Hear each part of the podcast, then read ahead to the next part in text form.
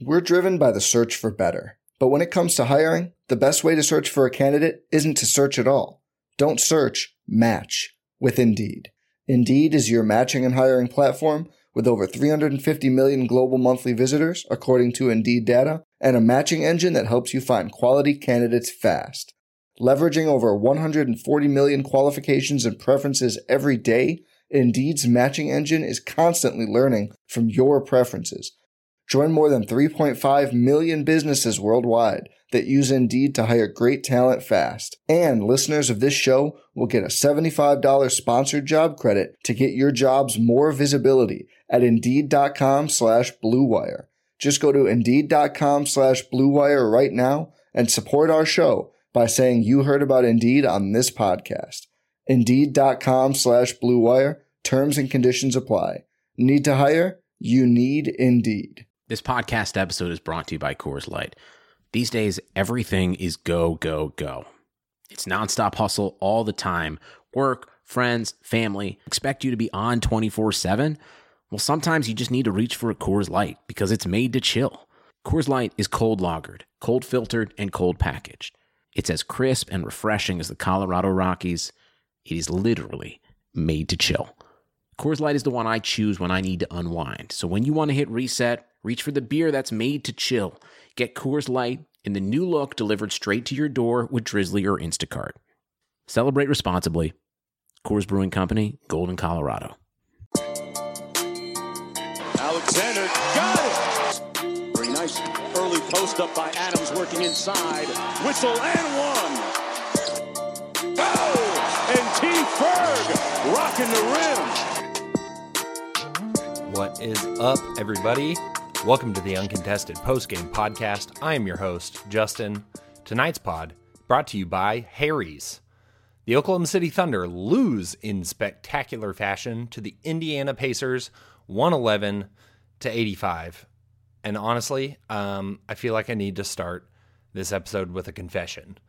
Uh, if you listen to the group pod from earlier this week, you'll know that I said something about how the Thunder have never been blown out this season, how in every game they were competitive, and it made it so much fun to watch. And this season's really been great, even though we know we're not playing for anything and we're really focused on youth development. Uh, it's been a blast. These guys compete, they never give up, they never quit, they never get their butts kicked. So I kind of feel like this is my fault. Um, the Thunder are handed their largest loss of the season, their first double digit road loss of the season.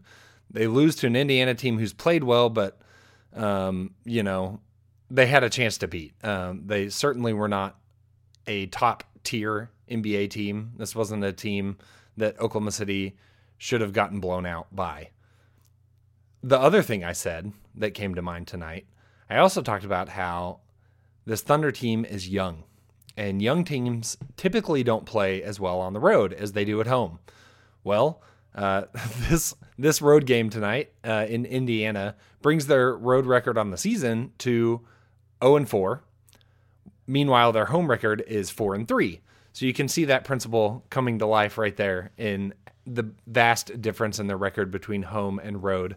Per Joe Mussatto of the Oklahoman, Oklahoma City and Orlando are the only teams in the NBA that are currently still searching for that first road win. Uh, the other thing that I feel like I need to take ownership of is at the end of the group podcast where we talked about what our predictions were for how the rest of the week would go with Indiana and uh, Philadelphia coming to town. Both, I think all three, Jacob, Taylor, and Nick said the Thunder would go one and one, and I said they go zero oh and two. well, I didn't think it'd be like this. Uh, I think it's safe to say this season, this was the most painful game to watch. It was the most disappointing game. There wasn't a ton of things you can take away from it. The Thunder just kind of got whooped. And there's a lot of reasons for that, but none of which I think are huge impacts to the rest of the season. It was just kind of a bad game. Uh, I know that doesn't make for exciting podcasting, so I'm going to do my best to pull what I could out of this game. Uh, I, I, had to take a breather after the game and try to think about like what do I even talk about now. Uh, but here we are. The first thing that stood out to me tonight is Sabonis, TJ Warren, Brogdon, and Holiday combined for 78 points for the Pacers. 78 out of their 111 points came from those four guys. And really, Sabonis, TJ Warren, and Brogdon had the bulk of that through the beginning of the game, the first three quarters, let's say. Holiday kind of piled some on in garbage time towards the end. Uh, but 78 points for those four compared to 85 points for the entire Thunder roster. Uh, that's rough. I think you can look at those four players and really kind of see the disparity in in where this game ended up tonight. If they score, if four guys can score within seven points of your entire team, that's probably not going to bode well for the Thunder. The Thunder had a balanced effort again, but just not a good balanced effort. We've talked a lot in the last few games about how the Thunder have really had balanced scoring.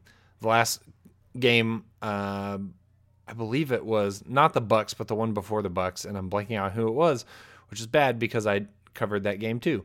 Regardless, uh, the Thunder had eight players score eight plus points in that game. Tonight, the Thunder had one, two, three, four, five, six. So still balanced, but the problem was some of those were Deonte Burton getting 13 pretty much in garbage time. You had Bazley, Schroeder, SGA, Adams, Gallinari. That's all fine. CP3 only got seven. Diallo only got two. Muscala one. Devon Hall got burned, which is probably how you know not a great game. Uh, Nerlens Noel finished with two points.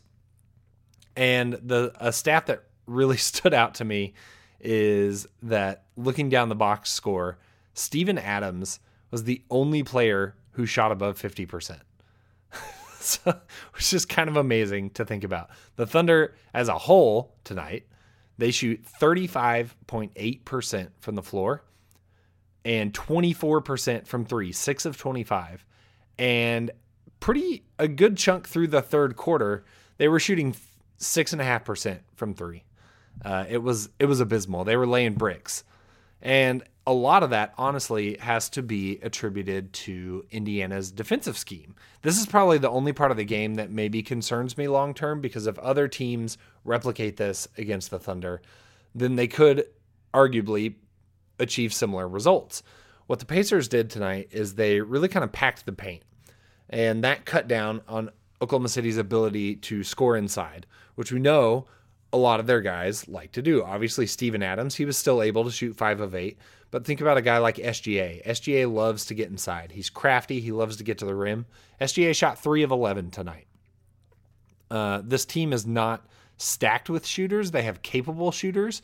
But I think Indiana gambled and they decided to say, we're going to let their shooters try to beat us. We're not going to let them get into the lane.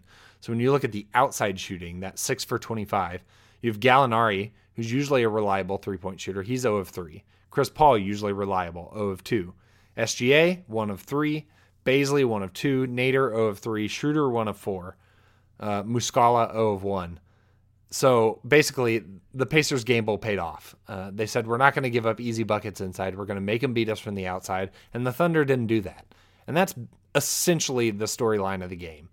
Uh, there's there's not a lot you're going to be able to do, especially in today's NBA with the emphasis on the three point shot, where you're going to be able to overcome shooting six of 25 from three. Uh, it may happen here and there, but probably not likely. On the flip side, though, to that point, the Pacers only only shot seven of 23 from three, but the difference was they were able to, able to get inside on the Thunder and get those easy buckets. They shot 48.9% overall from the floor, obviously much better than the Thunder's 35.8%. A lot of that comes back to defense. And I I didn't think the Thunder's defense was great tonight. I thought Adams did okay in stretches. He was probably the most capable defender on Sabonis, but Sabonis really kind of had his way inside. And especially he looked especially dominating against Mike Muscala and Nerlens Noel. I thought those two were overmatched. Sabonis is a great player, don't get me wrong. I actually I had the thought that I wonder if Domantas Sabonis is a little bit of what I hoped Steven Adams would be. Uh, he kind of is turned into a double double machine this season. Tonight he had 18 and 16, and that's really been kind of par for the course for him for this year. And those are the kind of numbers that maybe not that high, but what he's averaging is kind of where we thought Steven might be this year. We thought he might be able to up his rebounding averages. We thought he might be able to up his scoring average with the roster changes, but that hasn't happened yet. He hasn't been bad necessarily. He's uh, been dealing with some injuries, which I think has affected things. He missed the last game. And I think overall, it's just not been the the best Steven Adams, uh, the one that we hope to see. And Sabonis, on the other hand, like that dude's awesome. Uh, he's probably he's up he's pretty high up there on the list of former Thunder players that that I kind of wish Oklahoma City could have back. Um, but you know that's neither here nor there. He had a great game tonight. Props to him. Before we move on, uh, I do want to give a quick word to our sponsor for the evening. So tonight's episode brought to you by Harry's. Humans have been shaving for thousands of years, and the secret to a great shave, well, it hasn't really changed much. The ancient Greeks didn't need flex balls or heated handles, neither do you. That's why Harry's doesn't overcharge you to add gimmicky features to their razors. They focus on delivering what actually matters sharp, durable blades at a fair price. That's what I love about Harry's. When I use a Harry's razor, I know that I'm going to get a good shave. It's going to leave my skin feeling smooth. I'm not going to get irritation or the weird bumps that you get with a crappy razor. But I also know I'm not going to spend a fortune. I'm not going to have to spend half my paycheck for a 19 blade razor like you might with some of the other guys. Harry's is really a return to the essentials quality, durable bra- blades at a fair price, just $2 per blade.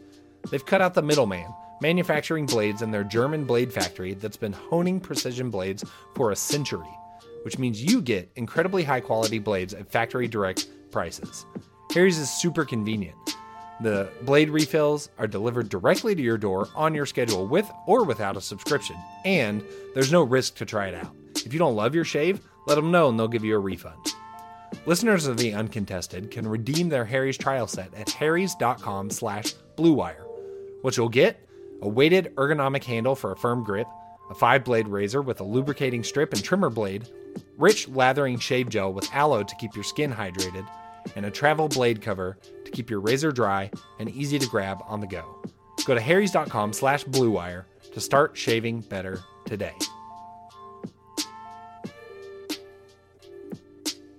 So speaking of guys who have had had a shave recently, maybe not on their face, but Terrence Ferguson uh, posted on his Instagram stories last night that he had cut his hair. He's rocking the uh, the clean cut buzz uh, rather than the the the longer hair that he sported for the rest of this season. And Terrence Ferguson was not with the team tonight. I don't know what the situation is. I don't know that anybody outside of the team and those that are close to Terrence do. Uh, but something's going on. He was out tonight with personal reasons. Uh, he shaved his head. I don't know what is happening, but we we hope that everything's okay with Terrence. Uh, we hope to see him back on the floor soon because he was not there tonight, and I think his presence was sorely missed, and not just from what he brings to the basketball floor, but also um, who he keeps off the floor. My that sounds bad, but Nader Diallo and Burton got a lot of minutes tonight without Terrence Ferguson. Diallo, uh, that's not super unusual. Diallo finished with 22 minutes, uh, a whopping two points on one of four shooting, three boards, one assist. He was okay. Uh, nobody gets a great grade tonight for the Thunder because it was just that kind of game. But nothing, I think, jaw droppingly bad for Diallo. On the other hand, we have Abdul Nader. So Nader got 20 minutes, which is a huge improvement for him because he's usually getting DNP's. And Jacob called it before the game. He said no Ferg likely means more minutes for Nader, probably early minutes for Nader. And sure enough, he checked in in the first quarter. And Nader, um, nobody loves to call Nader's number more than Nader. I jokingly tweeted that Nader said it was his time whenever the Thunder were down by 24, and that's kind of how it seemed. I don't know if he was just trying to prove himself given the lack of playing time that he's gotten, or really what his objective is. I'm not sure.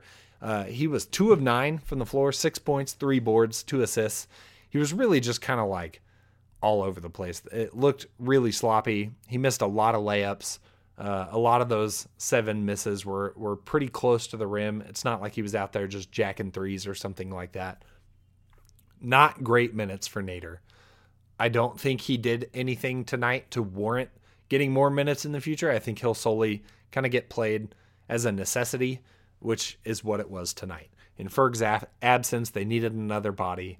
Uh, Nader filled that role. He didn't fill it well, and I wouldn't expect to see much out of him in the future. We also saw a pretty big appearance from Deonte Burton, who has also been getting a lot of DNPs. Uh, Burton, 18 minutes, 13 points, 5 of 12 shooting, 3, bo- three boards, 1 assist. His scoring numbers are a little inflated, inflated. A lot of that came late in the game.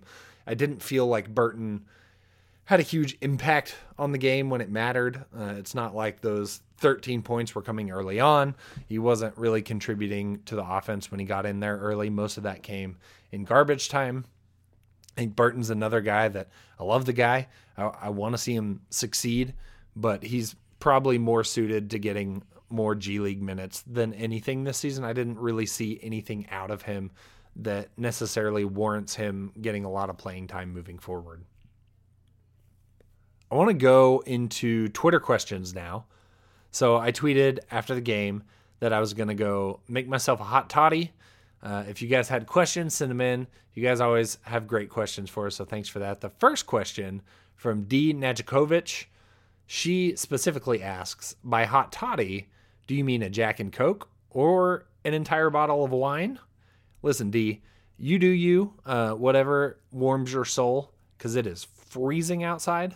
So whatever uh, can warm you up, go for it. Also, whatever can ease the pain of a Thunder loss, uh, choose your spirit of choice. I, I mixed up a little uh, whiskey with some some lemon and honey and hot water, and it's delightful. But you know what helps me feel better about this loss is knowing the Thunder put another ping pong ball in the hopper, and that's really the silver lining here tonight. Is it's tanking season, and even when it's painful and ugly and not really enjoyable, and I kind of wish that I had just been watching The Mandalorian instead, I know that the Thunder got a little bit closer to landing that top draft pick next year, bringing in somebody that's going to make the team better, uh, hopefully a generational player. We've seen what Presti can do in the lottery. I'm, I'm talking myself into it. He's going to do it again. I don't know if he'll be able to get Kevin Durant, James Harden, Russell Westbrook, but by golly, we're going to try. The next question comes from at ZA Sports Show, who asks Does Billy Donovan make it to the terminal after the plane lands? I'll admit I laughed when I read this, but the answer here is yes. Uh, if this had been last season, this kind of performance, who knows? We were in a different place. The team was in a different place. Their needs were in a different place. I don't really think you can put tonight on Billy. Um, the team didn't make shots, and I think that's the the the long and short of it. That's really what this game was about. So unless you can blame Billy for not making shots, I'm not sure you can pin a lot of this on him. I think actually I've been pretty pleased with what I've seen out of Billy Donovan this year. I think he has done a fairly good job of coaching this team. Just look at the ball movement. The ball movement that we've seen out of Oklahoma City this year compared to previous years has been night and day. And when teams moving a ball like that, that's a function of good coaching. Now, you may be wondering, well, wasn't he the coach in previous years? Why weren't they moving the ball? I think it was the nature of the personnel, um, namely Russell Westbrook and Paul George was a part of that as well. I think you can only um, coach a concept so much. It's on the players to carry it through. And I think the personnel that they have is actually carrying through uh, his concepts a little more um, true to what he's drawing up than what they have in the past. I think the ball movement is a, a great place to look at that. You also have to look at the the youth development.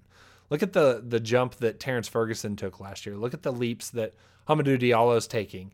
Even the early development out of guys like Darius Bazley, um, Nerlens Noel was considered kind of a, a broken product when the Thunder got him.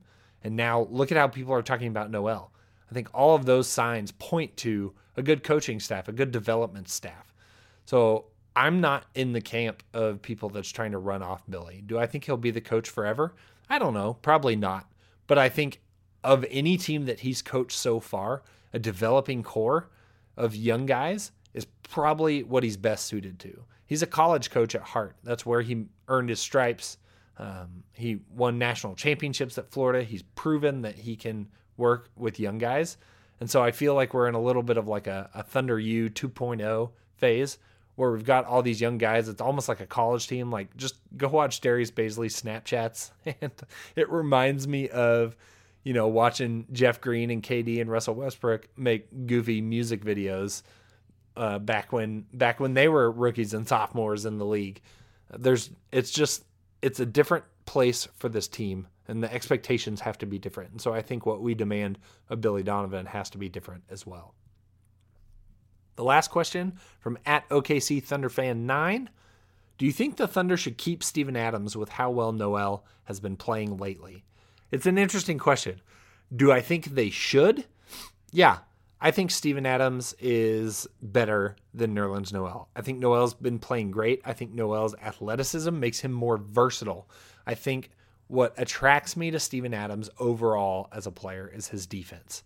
There's certain guys that he doesn't play as well against, but overall, night in, night out, Steven Adams is a better defender than Nerlens Noel. We saw it tonight where I think Adams did a better job on Sabonis than Noel did. Uh, it's tough to say better because Sabonis really kind of dominated tonight and it was a bad game all around. But I think Adams, against most NBA centers, is a better defender and more capable. Nerlens might be flashier. Um, his athleticism, like I mentioned, he gets the big blocks, but just in a kind of bruising low post defense fashion, I think Steven has the edge. Now that's the should. Um, do I think they will? I don't know. And I guess the the should the should is twofold. Do they should they keep him just from a strictly like playing perspective? That's that's kind of what I answered before. From a long-term future perspective, I'm not sure. Steven is young, but he's not that young. And what I have to wonder is does his timetable align with where the Thunder are heading for their next title contention window? And I don't know if it does. I don't know if in 4 years, 5 years, Steven Adams is going to be capable enough player worthy of that much money to anchor this roster in a post spot. Would I like him to be? Absolutely. One, because I think he's a solid player, and two, because I love him. Uh, on a personal level, I will be devastated the day that Steven Adams is not in a Thunder uniform anymore. But I don't, I'm not convinced that his timetable aligns with the rest of the Thunder's core that they're building out. Same thing goes for Schroeder. I've seen a lot of conversation recently about why would the Thunder think about moving Schroeder? He's kind of similar age to Steven Adams. They're both young, but they're not as young as SGA and Bazley.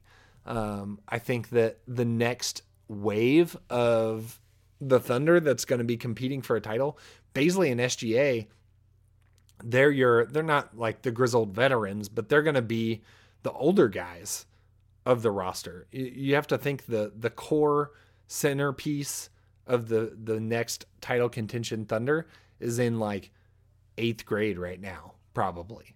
So, so maybe ninth grade. I don't know. They're they're my point is they're not in the NBA right now. The next cornerstone of the Thunder is not currently playing in the NBA. So you kind of have to reevaluate how you think about who's a young guy, who's an old guy, who fits the timetable. So I think Schroeder and Adams are absolutely just as tradable as CP3 and Gallinari. So as hard as I think it could be with some of those to to kind of wrap your head around it from like a personal perspective, I think we've got to start to get ourselves there as we think about who's untouchable and who's not, because I think those guys make sense to get moved. That's it for the game tonight. Next up for Oklahoma City, they face Philly at the Peake back in Oklahoma City. The good news there, like I mentioned, the Thunder are 4 and 3 at home versus 0 and 4 on the road. Getting Philly at home uh, should be a much more competitive game. Hopefully, more competitive like we've seen so far. Uh, the great games we've seen. Uh, they don't always win them, but they're always in them and hopefully that continues against the Sixers. We will be back with another post game podcast after that game. We'll be back with another group podcast next week. If you don't already, follow us on Twitter at the underscore uncontested, Instagram at the underscore uncontested. Check us out on Facebook, the Uncontested Podcast. Leave us a rating, a review, five stars, por favor. Uh, wherever you get your podcast, be sure to subscribe so that you always get the latest podcast showing up in your feed. You're ready to go and stay on top of all your Thunder news. You can follow me on Twitter at OKC Tracker. Thanks again for checking us out. Thanks for following along with us throughout the game. Uh, thanks for listening. If you made it this far, God bless you listening to this long of a podcast about a terrible game. Uh, we'll be back next time. Uh, you stay classy. Thunder up.